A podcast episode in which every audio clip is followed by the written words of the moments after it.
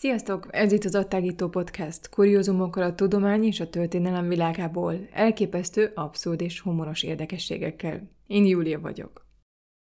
A mai epizód letűnt idők bizarr foglalkozásairól szól. Ebben a részben többek között megtudhatod, hogy kik voltak a kávészaglászók és a parók szaggatók, és hogy miért utálták őket. Hogy milyen extra feladataik és mentális problémáik voltak a hóhéroknak, hogy kik voltak a kővágók, és hogy milyen őrült kocsvalékokat adtak el a sarlatánok és a kuruzslók. Kávészaglászók 1781-ben a messzi északon harmadik Gusztáv svéd király annyira bajós italnak találta a külföldi aromatikus, szürcsölös italt, hogy parancsára bizonyításkép, hogy a kávé mérgező, két fegyencel minden nap kávét, illetve teát itattak. A király teljesen biztos volt abban, hogy a kávéivó fogoly néhány héten belül elpusztul. A kísérlet azonban nem hozta meg a várt eredményt. Először a rabokat felügyelő egyik orvos halt meg, aztán a második orvos is. A kísérlet azonban folytatódott. Amikor 11 évvel később, 1792-ben Gusztávot meggyilkolták, a két fogoly még mindig virult. Sok-sok év múlva a teázó fogoly végül 83 éves korában meghalt. A kávéivót ekkor szabadon engedték. Az európaiak számára különös ital volt ez a kávé. Keletről jött, ami már gyanús volt. Ott úgy hívták, hogy a villám a migrén ellen, és a sakkozók és gondolkodók teje. Mivel az Etiópiából származó cserét Jemenben is termesztették, a kávéházak ellátásához elegendő mennyiség állt rendelkezésre Bizánctól Bagdadig. Ezeknek a kávéházaknak olyan nevük volt, mint például a műveltek iskolája, ami jól mutatja azt, amit a kávétól és a kávézóktól elvártak. A török hadsereg zsák számra hordta a kávébabot a Bécsi csatatérre, ahol akkor találták meg, amikor a szövetséges nyugatiak megfutamították a török sereget.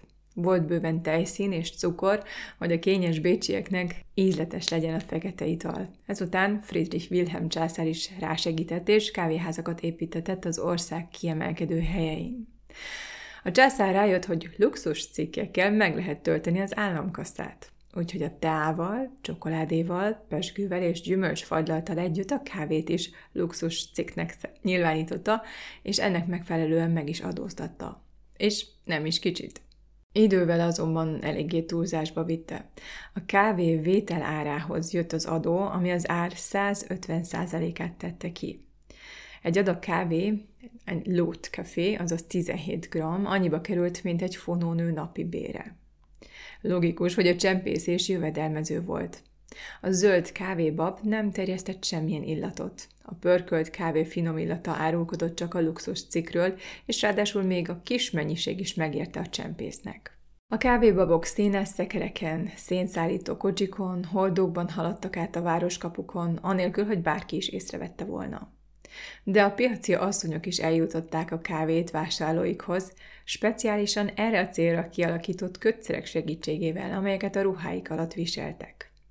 Amikor ez a király tudomására jutott, rettenetesen felbosszantotta, mert az államkasszát, amely a hosszú háború után eléggé kongott, éppen a kávéadóval akarta újra feltölteni. Ezért Friedrich monopolizálta a kávékereskedelmet, és csak az általa kijelölt helyeken és embereknek engedélyezte a kávépörkölést. A törvény alól kivételt képeztek a 7 éves háború veteránjai. Hogy Friedrich szavaival éljek, azok a bátor emberek, akik az államért harcoltak és fegyverrel őszültek meg. Nos, ezeket a veteránokat mozgósították és kávészímatolóként alkalmazták őket. 400 ilyen hadirokkan bolyongott Berlin utcáin és sikátoraiban, illegálisan pörkölt kávé után kutatva. Ezek a faragatlan fickók különös jogokkal voltak felvértezve. Minden házba bemehettek, minden szobát és a benne tartózkodó személyeket aprólékosan megvizsgálhatták. Mivel a szaglászokat a hozam alapján fizették, ezért különösen szorgalmasak voltak. És mindenhol ott voltak. Az utcákon, tereken, kiálltak a hidakra, átkutatták a járókölők zsebeit, sőt, még testmotozást is végezhettek. El lehet képzelni, hogy milyen kellemetlenek voltak ezek a vitézek a lakosság számára. A berliniek gyűlölték a kávészimatolókat, mint a bűnt, és sok csúnya tréfát üztek velük, különösen a nők voltak rájuk rendkívül dühösek, akik ráadásul néha szívesen el is látták a bajukat.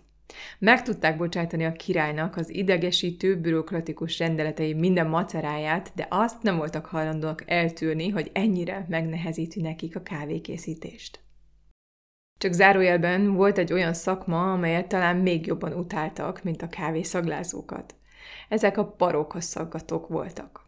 A paróka adót 1698-ban vezették be Berlinben luxus adó formájában, azzal az indokkal, hogy a műhajviselet viselése kiváltság, és csak külön engedéllyel lehetett azt hordani. 1701-től minden parókát egy úgynevezett bélyegkamrában jelöltek meg. Az amúgy is csillagászati áru hazai parókákat 6%-kal, a külföldieket pedig 25%-kal adóztatták. A spanyol lakkal rögzített királyi bélyegzőt pedig belülről ragasztották rá. A paróka szaggatók a törvény értelmében bárkinek, bárhol, az utcán és akár a házaikban is letéphették a műhaját a fejéről, hogy ellenőrizzék a pecsétet. Heves zavargások, sőt, verekedések már 1702-ben az adó és a foglalkozás eltörléséhez vezettek. De térjünk vissza néhány szó erejéig a kávészimatolókhoz. A kávészimatolókat gyűlölték, a kávécsempészek pedig szinte hősök voltak a népkörében. A király pedig tombolt.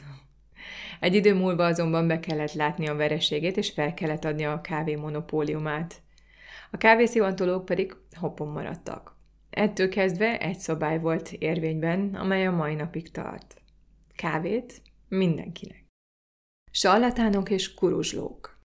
Bár a középkorban a fogfájásnak alapvetően pozitív hatást tulajdonítottak, mivel hogy védett a falánkság és a fecsegés ellen, az emberek mégis boldogan kaptak a ritkán kínálkozó alkalmon és húzották ki fájó fogaikat. Mivel ez akkoriban nem volt egyszerű procedúra. Sok szenvedőnek hónapokig kellett várnia, mire egy fogtörő érkezett a városba, aki aztán fergeteges felhajtással és lármával eltávolította a fájó fogat. Szó szerint. A csinnadratta és doppergés, ami a fogtörőt kísérte, mindenek előtt arra szolgált, hogy elnyomja a páciens jajveszékelését. De kik voltak ezek az emberek, akiket kővágónak, fogtörőnek, műtésznek is neveztek, és akik a legjobb esetben utazó orvosok vagy gyógyszerészek, a legrosszabb esetben pedig sarlatánok és kuruzslók voltak, főképp a 14. és 19. század között. Magyarul a sarlatán szó szemfényvesztőd, szélhámos takar, aki kuruzsol, tehát babonás gyógyító eljárásokat alkalmaz, vagy szakképzettség nélkül gyógyít, varázsol. A kuruzsló a középkor óta számos olyan tevékenység megnevezése, amely így vagy úgy az emberi egészséggel vagy a betegségek megszüntetésével foglalkozott. Ha egy ideje már hallgatod az attágítót, akkor tudod, hogy német nyelvterületen élek, és hogy ez a második anyanyelvem. A kuruzsló szó német megfelelője nagyon érdekes. Quacksalba. A szó pontos eredete ma már nem követhető nyomon, de több kutató azt feltételezi, hogy a szó a higanyból származik, ami németül quecksilba. Ez a mérgező fém azon kevés összetevők egyike volt, amelyek kis dózisokban adagolva hatásosak voltak a szifilisz ellen, ami a középkorban igencsak gyakran dühöngött Európa szerte. A betegség, amelyet képestisnek, francia betegségnek is neveztek, először 1494-ben jelent meg egy francia hajón, Génua kikötőjében, és gyorsan terjedt Európában. A kuruzsló, úgymond, a betegség nyomába eredt, és úton, útfélen kínálta eladásra csodaszerét. Egyébként, aki azt hiszi, hogy a középkorban nem volt orvosi ellátás, az téved. Az egészség már akkor is az ember legfőbb java volt, a betegség pedig nagy csapás. Az emberek akkoriban élősködőkkel, például férgekkel és tetvekkel értek együtt, meglepően gyakran szenvedtek hólyag vagy vesekövektől, folyton különböző sérüléseket szereztek, csontokat törtek, nyílt sebeik voltak, vagy éppen melankóliában szenvedtek. Miután Gutenberg feltalálta a könyvnyomtatást, a legtöbbet nyomtatott mű a Biblia volt, ami ugye a lelkek üdvösségét segítette elő. A gyógynövényes könyvek, amelyek a fizikai jólét fenntartásában nyújtottak segítséget, a második helyet foglalták el a bestseller listán. Mindazonáltal az orvosok nem feltétlenül voltak a legmegfelelőbb emberek, akikhez fordulni lehetett, ha a gyógyulásról volt szó. Hermann Boerhaave a 17. században erről így írt. Idézem. Ha összehasonlítjuk azt a jót, amit Asklepios fél tucatnyi fia tett a földön az orvosművészet kezdetei óta, azzal a rosszal, amit a szakma képviselőinek mérhetetlen sokasága tett az emberi faj körében, kétségtelenül azt gondoljuk, hogy sokkal előnyösebb lett volna, ha soha nem is létezett volna orvos a világon. Hermann, aki maga is orvos volt, kicsit keményen fogalmazott.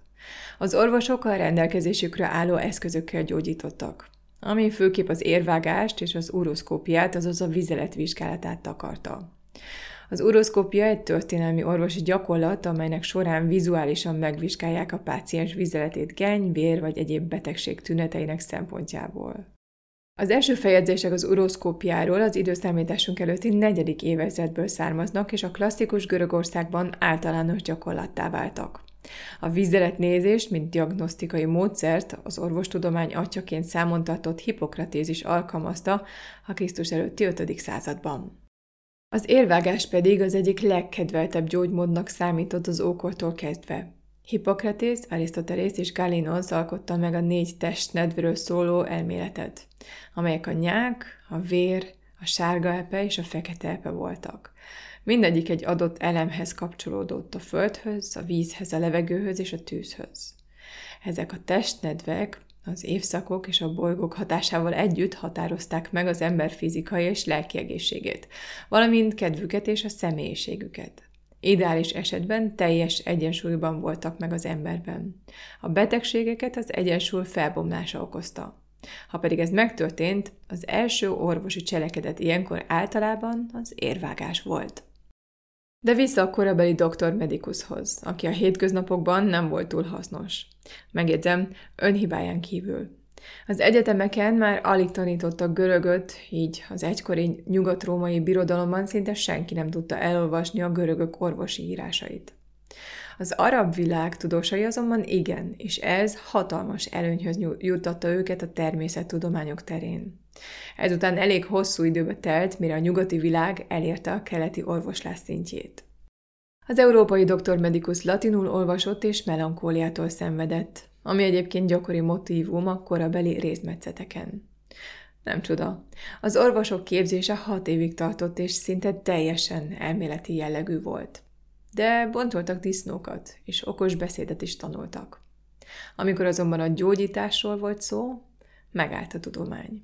Még a 17. század végén is része volt a hippokratészi eskünek, amelyre az orvos jelöltek a vizsgák után felesküdtek, hogy mindenek előtt tartózkodnak a kővágástól, a törések kezelésétől, stb., és ezt az ebben jártasakra bízzák.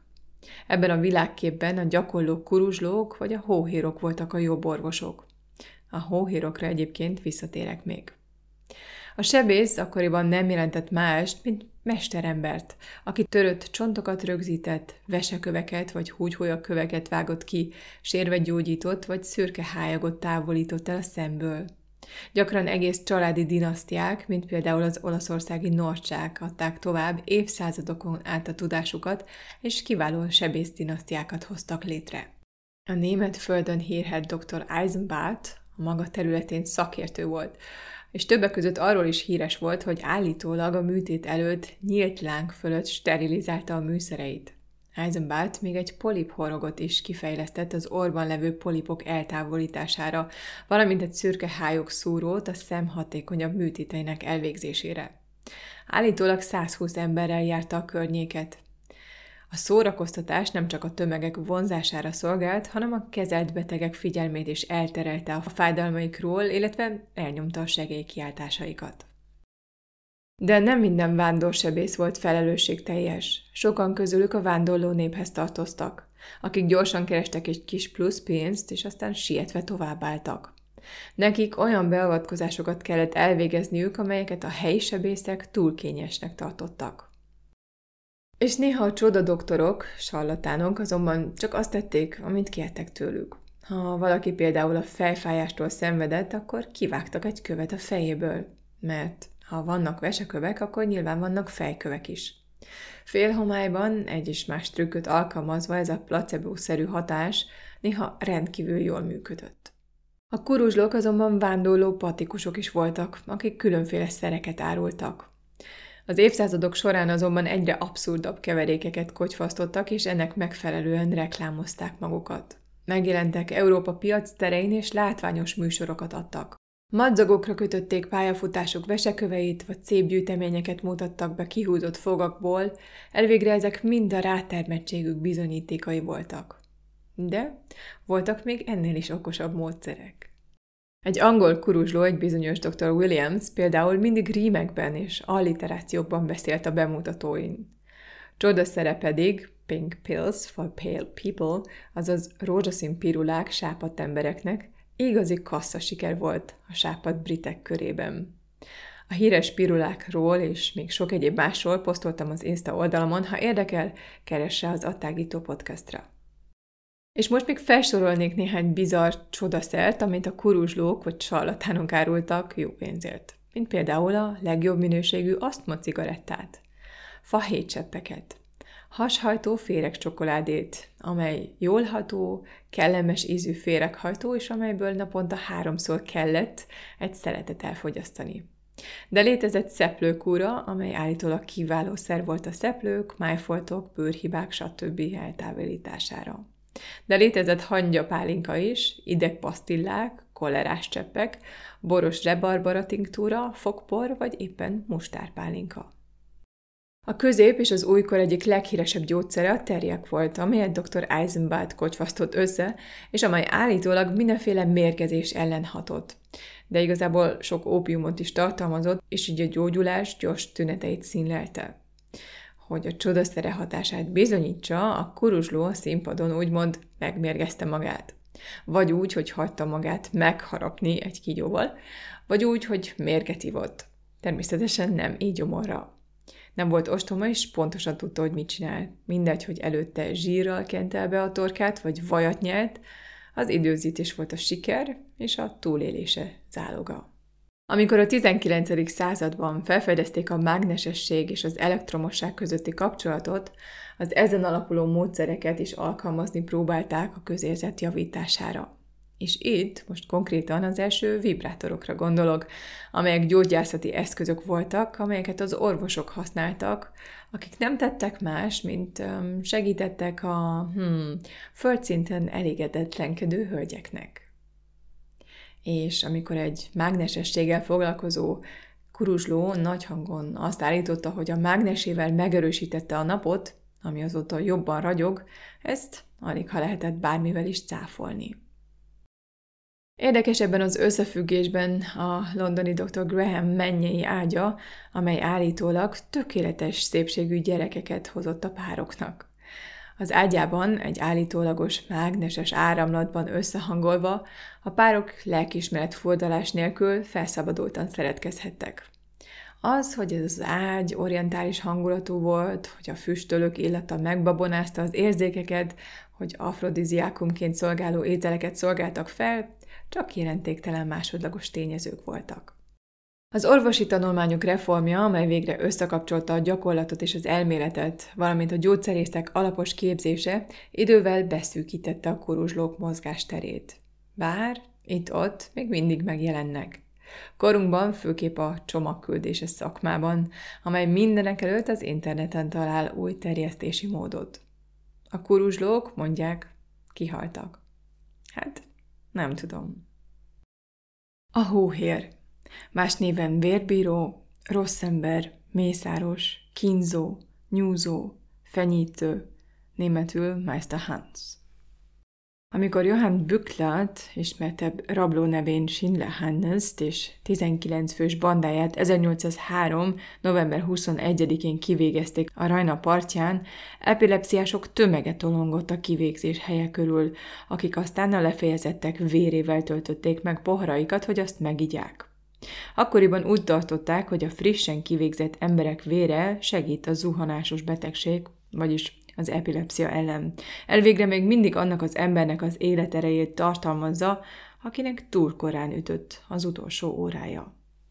Ami a spektákulumot illeti, Londonban 40 ezres embertömegekről számoltak be, akik egy-egy kivégzésre özönlöttek. Bajorországban extra Galgenbürstjent, azaz akasztófa kolbászt sütöttek ilyen alkalmakkor, de a bizarr esemény még Casanovát is érdekelte. Párizsban egy ember felnégyelése alkalmával a kivégzés helyére néző szobát bérlelt. A társaságában levő hölgyek le voltak nyűgözve. Ebben a hátborzongató látványosságban a hóhér a vádlottal együtt játszotta a főszerepet, és a kettejük között hivatalosan folytatott és aprólékosan lejegyzett párbeszédnek is színházi hatása volt. Uram, bocsásson meg nekem, hogy ezt kell tennem, szívből sajnálom. Csak azt teszed, amit parancsolnak neked. Persze a kivégzések nem voltak mindig ilyen abszurdak. Az elítél gyakran próbálta megvédeni magát. Egy hóhér orrát leharapták egy ilyen küzdelemben, de sok hóhérnak előtte le kellett a magát, hogy elég bátor legyen és hogy megbirkózzon a helyzettel. Kifejezetten érdekesnek tartom, hogy a nőkkel általában nehezebben boldogultak a kivégzéseken, mint a férfiakkal. Ők nem látták be, hogy menniük kell, nem törődtek bele a sorsukba, az utolsó pillanatig lármáztak és szitkozottak. A legtöbb hóhér ezt kifejezetten kellemetlennek találta. A német nyelvterületen Augsburg városi törvényében 1276-ban találunk először említést hóhérról. Ezt megelőzően a hóhér mint szakma nem létezett. Ha egy elítélés esedékes volt, azt a közösségnek kellett végrehajtania. Ha egy nőt megerőszakoltak Frankföldön, ő volt az, aki az első három csapást mérte kalapáccsal a bűnös szívére szegezett Láncsa hegyre. A német területek számos részén a közösség legfiatalabbik férje volt az, akire a végrehajtás, ez a súlyos hivatal hárult. A 13. századtól kezdve azonban a hóhér vált a törvény végrehajtójává, hogy megtegye a nép érdekében azt, amivel a nép nem akart védkezni. Ha hinni lehet az Axen Spiegelnek, úgy tűnik, hogy a hivatásos hóhérok először megbecsült emberek voltak, akikről ilyeneket írtak bűn nélkül is gyötörheti és megölheti az embereket. Igen, Isten munkáját végzi, amikor megbünteti a bűnöst a védkeiért, mert így Isten haragját kiengeszteljük. Vigyázz tehát, hóhér, hogy tetteddel együtt a neved is megmaradjon. Légy igazságos, és szentnek fognak hívni. Ez a megbecsülés nem tartott sokáig, különösen azért nem, mert a hóhér a megélhetés érdekében sok más feladatot is kénytelen volt elvállalni, ami nem igazán volt mondható isteni feladatnak. A középkor itt mutatja meg a legsötétebb oldalát. Kiűzte el a leprásokat és a fertőzötteket a városból. Kigyűjtötte össze az összes állati tetemet, és temette el őket a városon kívül. Kiárta végig évente egyszer a sikátorokat, és ölte meg az összes vadkutyát és disznót. Kikasztrálta a lovakat és a szarvasmarhákat. Ki ellenőrizte a prostituáltakat. Kimerte elégetni a boszorkánykönyveket. Kitávolította el az öngyilkosokat az otthonukból. Kitisztította meg a börtönöket az ott élők örülékétől. Kiépítette az akasztófákat. Ki tudott egy rendes halotti mágiát építeni kigyakorolta a különösen kínos kihallgatást, azaz a kínzást, amelyet képes volt napokig elnyújtani anélkül, hogy az áldozat belehalt volna a következményekbe. Igen, mindez a hóhér dolga volt. A hóhért hátborzongató aura vette körül, kerülték őt. De nem csak ezért. A hóhérral való érintkezés végzetes következményekkel járhatott. Bázelben például egy mesterembert kizártak a céhéből, mert egy hóhérral ivott. Egy Winterthur fogadós elvesztette a vagyonát, mert segített kihúzni egy négylovas szekeret a folyóból, és ugyanazt a kötelet húzta, mint a hóhér. Ilyen és hasonló dolgok miatt a hóhéroknak a város kapuin kívül kellett élniük, és csak a saját fajtájukkal házasodhattak, hivatásukat pedig a fiaiknak adták tovább. A német területeken akkoriban a legtöbb ember azért került be ebbe a munkába, mert hóhér nemzette őt, és nem tudott más becsületes szakmába vagy mesterségbe bekerülni. A hóhér, ahogy említettem, nem választhatta meg a hivatását. A hóhérok tisztában voltak munkájuk szörnyűségével, és itt nagyon érdekesnek tartom, hogy fennmaradt írásos bizonyítékaink szerint jó néhányan közülük depresszióban szenvedtek vagy tikkeltek.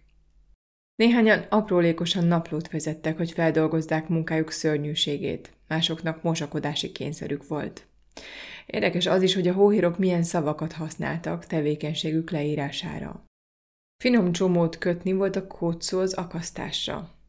A kerékbetörést pedig művészien játszani a kerékkel helyettesítették. Egyébként közülük sokan igyekeztek a lehető leghumánosabban végezni a munkájukat. Például a halotti mágiát kínnel tölthették meg, hogy gyorsabban bekövetkezzen a fulladás. Valakit, akit kerékbe kellett törni, röviddel előtte meg lehetett folytani, hogy elkerülje a fájdalmat. Általánosan a következő mondás volt használatban. Rövid kín, kíméletes halál, Isten kegyelme. Nem ritkán előfordult azonban, hogy egy hóhér bakizott az izgalomtól, azaz rosszul hajtott végre egy kivégzést. Ahhoz, hogy a karddal egy csapással el lehessen választani a fejet a törstől, ügyesen kellett bánni vele. A hóhérok gyerekei ezért káposztával gyakoroltak a szülői ház mögött. És mindig lehetett valami újat tanulni. Amikor a történelmi zsidó zűzt, Jure Frankfurtban lefejezték, egy új kivégzési eljárást alkalmaztak, és 20 hóhért jegyeztek fel, akik pontosan emiatt érkeztek a városba. Tanulmányútra jöttek.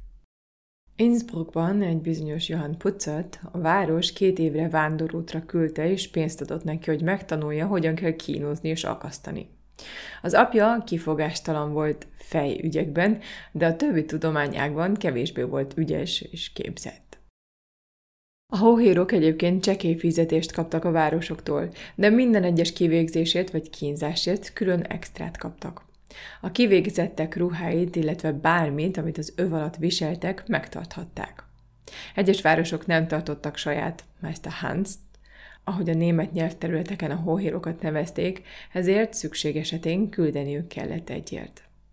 1478-ban például a konstanci hóhért Luzernbe hívták egy átfogó büntetés végrehajtására, amelynek során először ki kellett volna vágnia a bűnöző szívét a testéből azt az akasztófa alá temetnie, majd ezután lefejezni és felnégyelni a testet.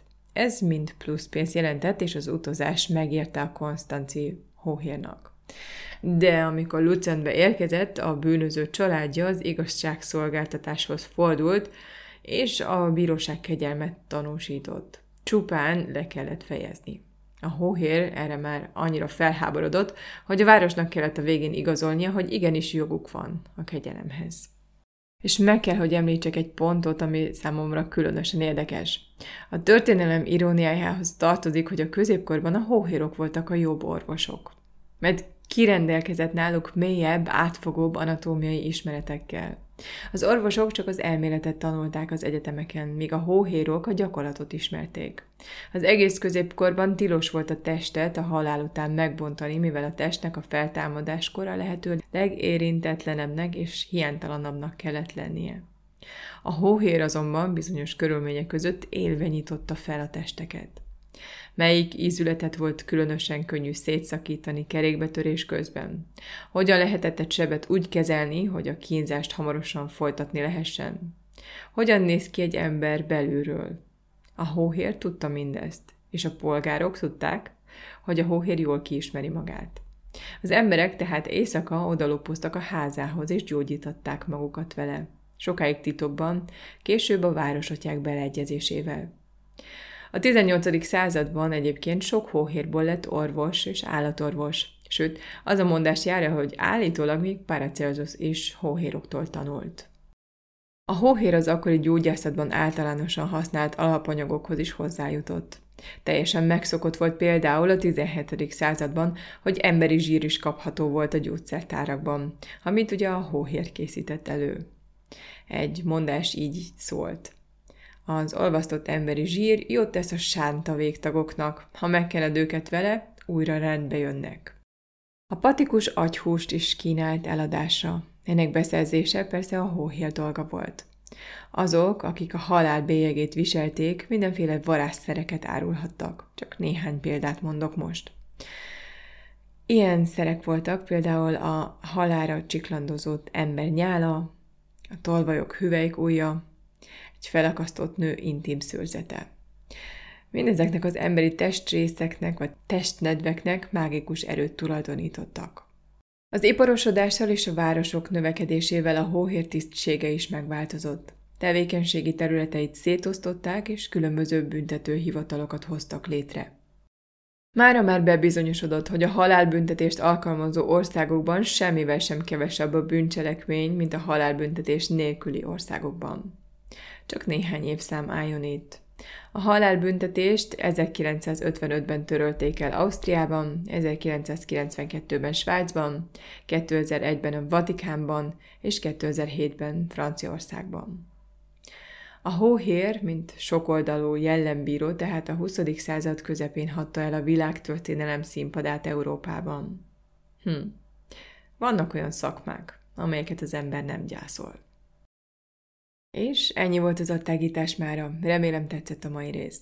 Mint mindig, most is posztoltam további infokat és fényképeket az Instagram oldalamon. Mindig nagyon örülök néhány visszajelzésnek és kommentnek, és köszönöm azt a sok-sok kedves üzenetet, amiket az Instagramon írtatok.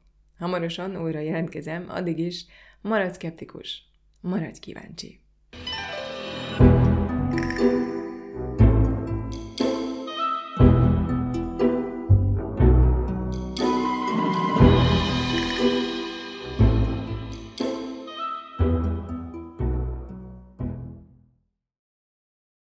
Ha más podcastekre is kíváncsi vagy, hallgassd meg a Béton műsor ajánlóját.